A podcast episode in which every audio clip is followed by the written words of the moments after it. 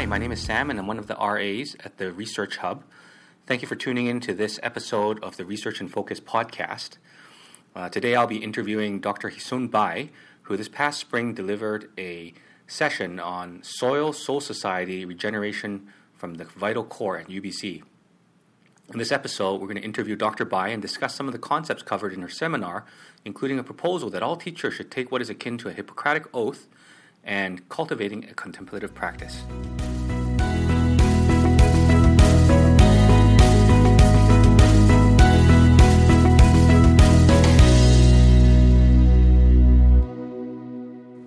Thank you, Dr. Bai, for agreeing to be interviewed for this podcast.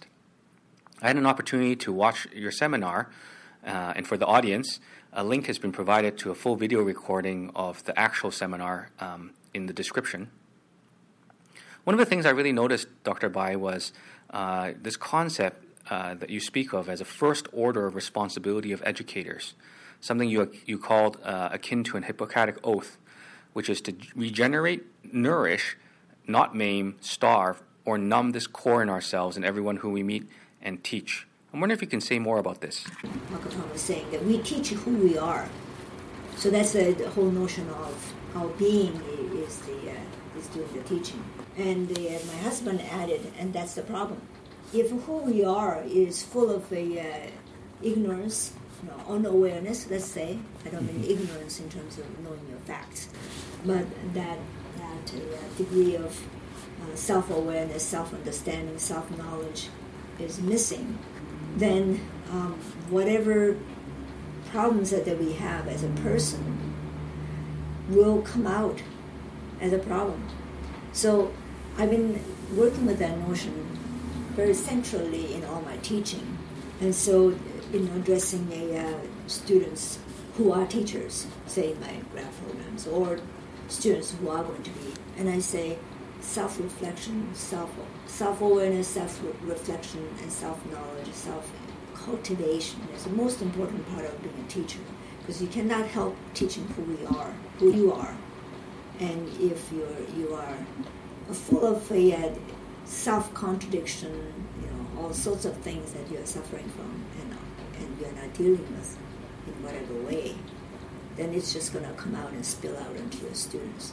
That happens all the time, all the time. And I've heard students say, yeah, you know, after understanding that, and then, you know, constantly uh, aware what's coming out of their mouths and how they are carrying themselves, how they act towards students and so on, and they catch themselves. So, already years ago, one uh, student was a teacher, she said, um, there was a student that she had, uh, and she was always very um, annoyed by She was often late and, and, and late in submitting assignment and so on. And the, uh, one time uh, she uh, she found herself literally standing over him because he was, you know, trying to find the uh, whatever assignment he had in his bag, standing over him and yelling at him, demanding he finds it. And then she caught herself, and she said, "Oh, that was my so and so, mom or father or teacher, you know." She saw herself right enacting, literally just enacting. This is a transmission unconsciously so wow. that's a very precious moment of a um, self-understanding, and that's what will what will stop her from from enacting this harm. But a lot of uh, teachers, again, you know, I'm not. This is not like a teacher bashing, bashing because we are all liable to that, and our teacher education program is not sufficiently uh, emphasizing this self-awareness and self-cultivation. That's fascinating because the implications of that is the interaction with the student can become a curriculum also for the teacher to for self for self examination, self knowledge. Absolutely, yes, that's the uh, living curriculum. I think explained in such a way that it doesn't stimulate their defensiveness, so-called defensiveness. They might relate to that right away. Mm. It's not hard to see. So um, when I lecture large undergrad intro to philosophy for the past two semesters. I give just very simple examples like if you're upset and you're angry, the chances are it, will come out in a certain way. Come home and kick the dog. We're not going to kick out professors. It is like people's sense of power position is show their emotions tends to get dumped down onto the uh, uh, people underlings. Mm-hmm. So teachers do that to, to students, parents do that to, to children, bosses do that to their to their subordinates, and it goes on. It's like a pecking order kind of thing. So Vicious if- cycle. yes. So if they can't uh, uh, handle their emotions, so emotion gets triggered, you know, right? Someone hurts you, and you are hurt. What do you do with that? Hmm. The anger and and the, and, and it's just it is one one emotion I'm naming, but imagine uh, your life filled with a sense of unfulfillment, unlived life, resentment, you name it, it, because it's a thick, you know. Uh, That's that's what this this is almost like a function of Mhm. living in this civilization that is so repressive, oppressive, exploitative. So people have all that, all that. It's just a it's a matter of seeing how it how it gets to be uh, um, dealt with, you know, suppressed into into their own psyche. In which case, a lot of that that kind of a suppression and, um, comes out as body symptoms. It's going to come out somewhere somehow, and it's a job of you know therapist, especially in the psychoanalytic tradition. You know, you hear stories and stories and really start to uncover. You know, it's a very complex, but it's incredible. We can trace a lot of these things, and it comes out as a. It sounds like a complaint all the time. You know, and also. Same breath they say they love teaching they love students otherwise they won't be there i guess but at the same time the way they talk about their students you know there's problems so the problem is located in the students and then our medical system is set up such a way that that then the pro- student with the problem is then singled out and given a treatment whatever that is And kind of um, what you're proposing is to look at this in a holistic, broader, broader sense. Totally. In, this, in terms of a lack of a better word, solution or like an alternative path is is what?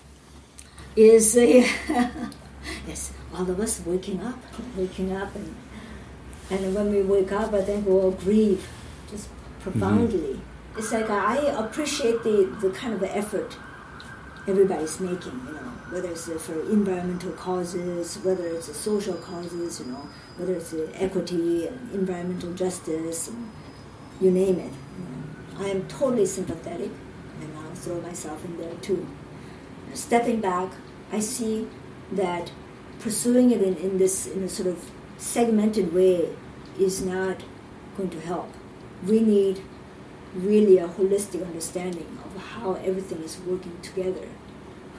And in terms of this is very paradoxical way of saying too, you know, the problems that we are identifying everywhere with the human beings and you know, communities and, and individual beings, and that was psychotherapist or whatever, and, and uh, you know, climates and all, all the and economic system, all those are actually perfect manifestations of what's been going on. So it's not a, it's not like there's any mistake. You know, it's like if you you know add two and two, then you get four. So whatever problems we identify, they are the end result of all that's been going on, and we've had a massive, massive hand in this. Called you know, this is a uh, the age of Anthropocene. The title of your presentation was Soil, Soul Society, and Regeneration from the Vital Core. Can you tell us a little bit more about what you mean by soil and how this relates to cultivating an internal soil of our soul? having tied all those three together and the, their interconnectedness, I think befriending soil is very important today. I think we should literally stick our hand and feet into soil. Maybe the you know the yoga pose of a uh, uh, shavasana, you know, lying down, the corpse position. We, we need to have soil over our body and practice something of that kind. To me, something like that. I know people laugh, but that addresses soil, soul, and society um, connection there. And while we are doing that, open ourselves to that experience. So there, there is this fantastic line from Goethe, you know, the German, yes, where he says, contemplation of objects, doesn't matter what, you know, human beings, flowers, plants, and all that. They will open your senses in such a way that your organs of perception will be changed. So you will, it's almost like a gaining new eyes to Yeah. see the world differently. And I am so hopeful, and that, that to me is ultimate hope for us, that beings of the world, you know, whether it's soil or rocks or something, will be able to change our perception. So we'll see the world differently. But we have to, but it's not like a, it, can, it can be achieved just by, you know, digging the soil and laughing. It's, we have to give them the chance to, to uh, change us. And that's, a, that's the most difficult uh, part of our own discipline.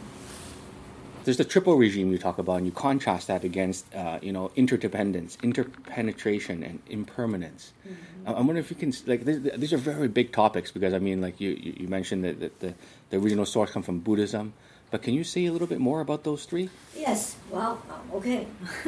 yes, those those are those are uh, cardinal principles in Buddhist uh, philosophy, really. So the in, in Buddhism we say that the uh, phenomenal world, you know, what distinguishes phenomenal world from any other, don't know what they are, but you know, phenomenal world is distinguished by impermanence, and impermanence is is synonymous with the um, everything uh, being interconnected because if something is permanent, then it's it the um, it doesn't blend with anything else. That is to say, you know, we can use fancy word like a substance, you know, like a Descartes. Descartes defined substance as that which exists independently of anything else. So it has its own identity, and it's basically it's an atomistic uh, view worldview. Of course, we know that today atom is not what atom meant to be, right? But that atomistic worldview. So there's a substance, and it exists as a self-existent. So it is permanent, because nothing can change it. It's unchanging. So permanence is unchangingness. It's only possible if uh, if there's no interdependence and and that kind of a, you know mixing and, and interpenetration, and not just you know accidentally bumping into each other, but really just there's no no uh, substance. There's everything is totally intermixing.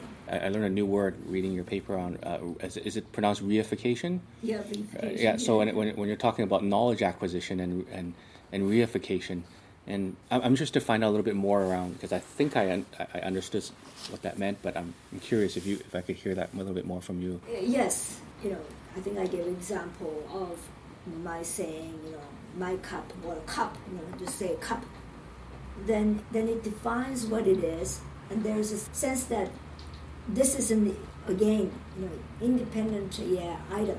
Whereas whether you use quantum mechanics or Buddhist uh, ontology or psychedelics or whatever, you know, if you're to get into that headspace, that consciousness, you, you don't see it as independent. There's nothing independent about this. They actually um, sort of cognitive being, thinking about um, how this came about, and this is how Nhat Hanh, the, the, uh, the Vietnamese uh, uh, Zen master would say, you know, if you if you contemplate on this deeply, you will see its composition coming from the earth and all the, you know, it, it just dissolve into this being, this moment dissolves into into the whole existential world, right?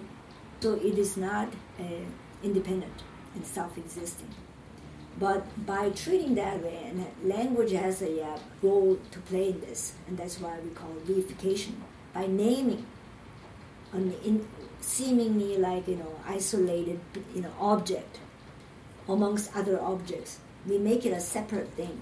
And our brain is designed to process that extremely fast, and, and it is a good thing, you know. As we say, you know, if tiger is chasing after you, through the uh, infinite you know, work of the, the web of connection. You gotta get the hell out of there, right? So tiger, that's a tiger, that's not tiger, you know, non-tiger tiger, right? But that's the problem uh, space that we, we are all operating. And to the extent, and I'll just come back to the schooling, to the extent schooling and our economic system and social infrastructure that support all this, uh, in the main, operates as a survival uh, pressure on us. We're constantly going to be there, constantly, you know, right? You know, grades, you know, tests, you know, and and uh, it's just firing down here, and and we are we are right there, you know.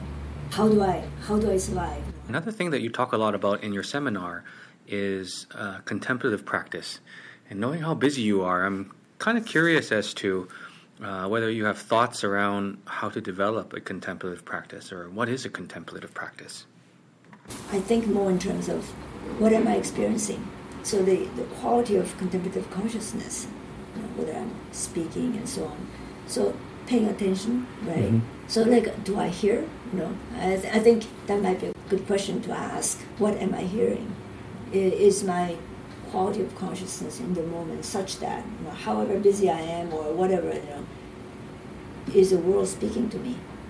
We've reached the end of the time for this podcast.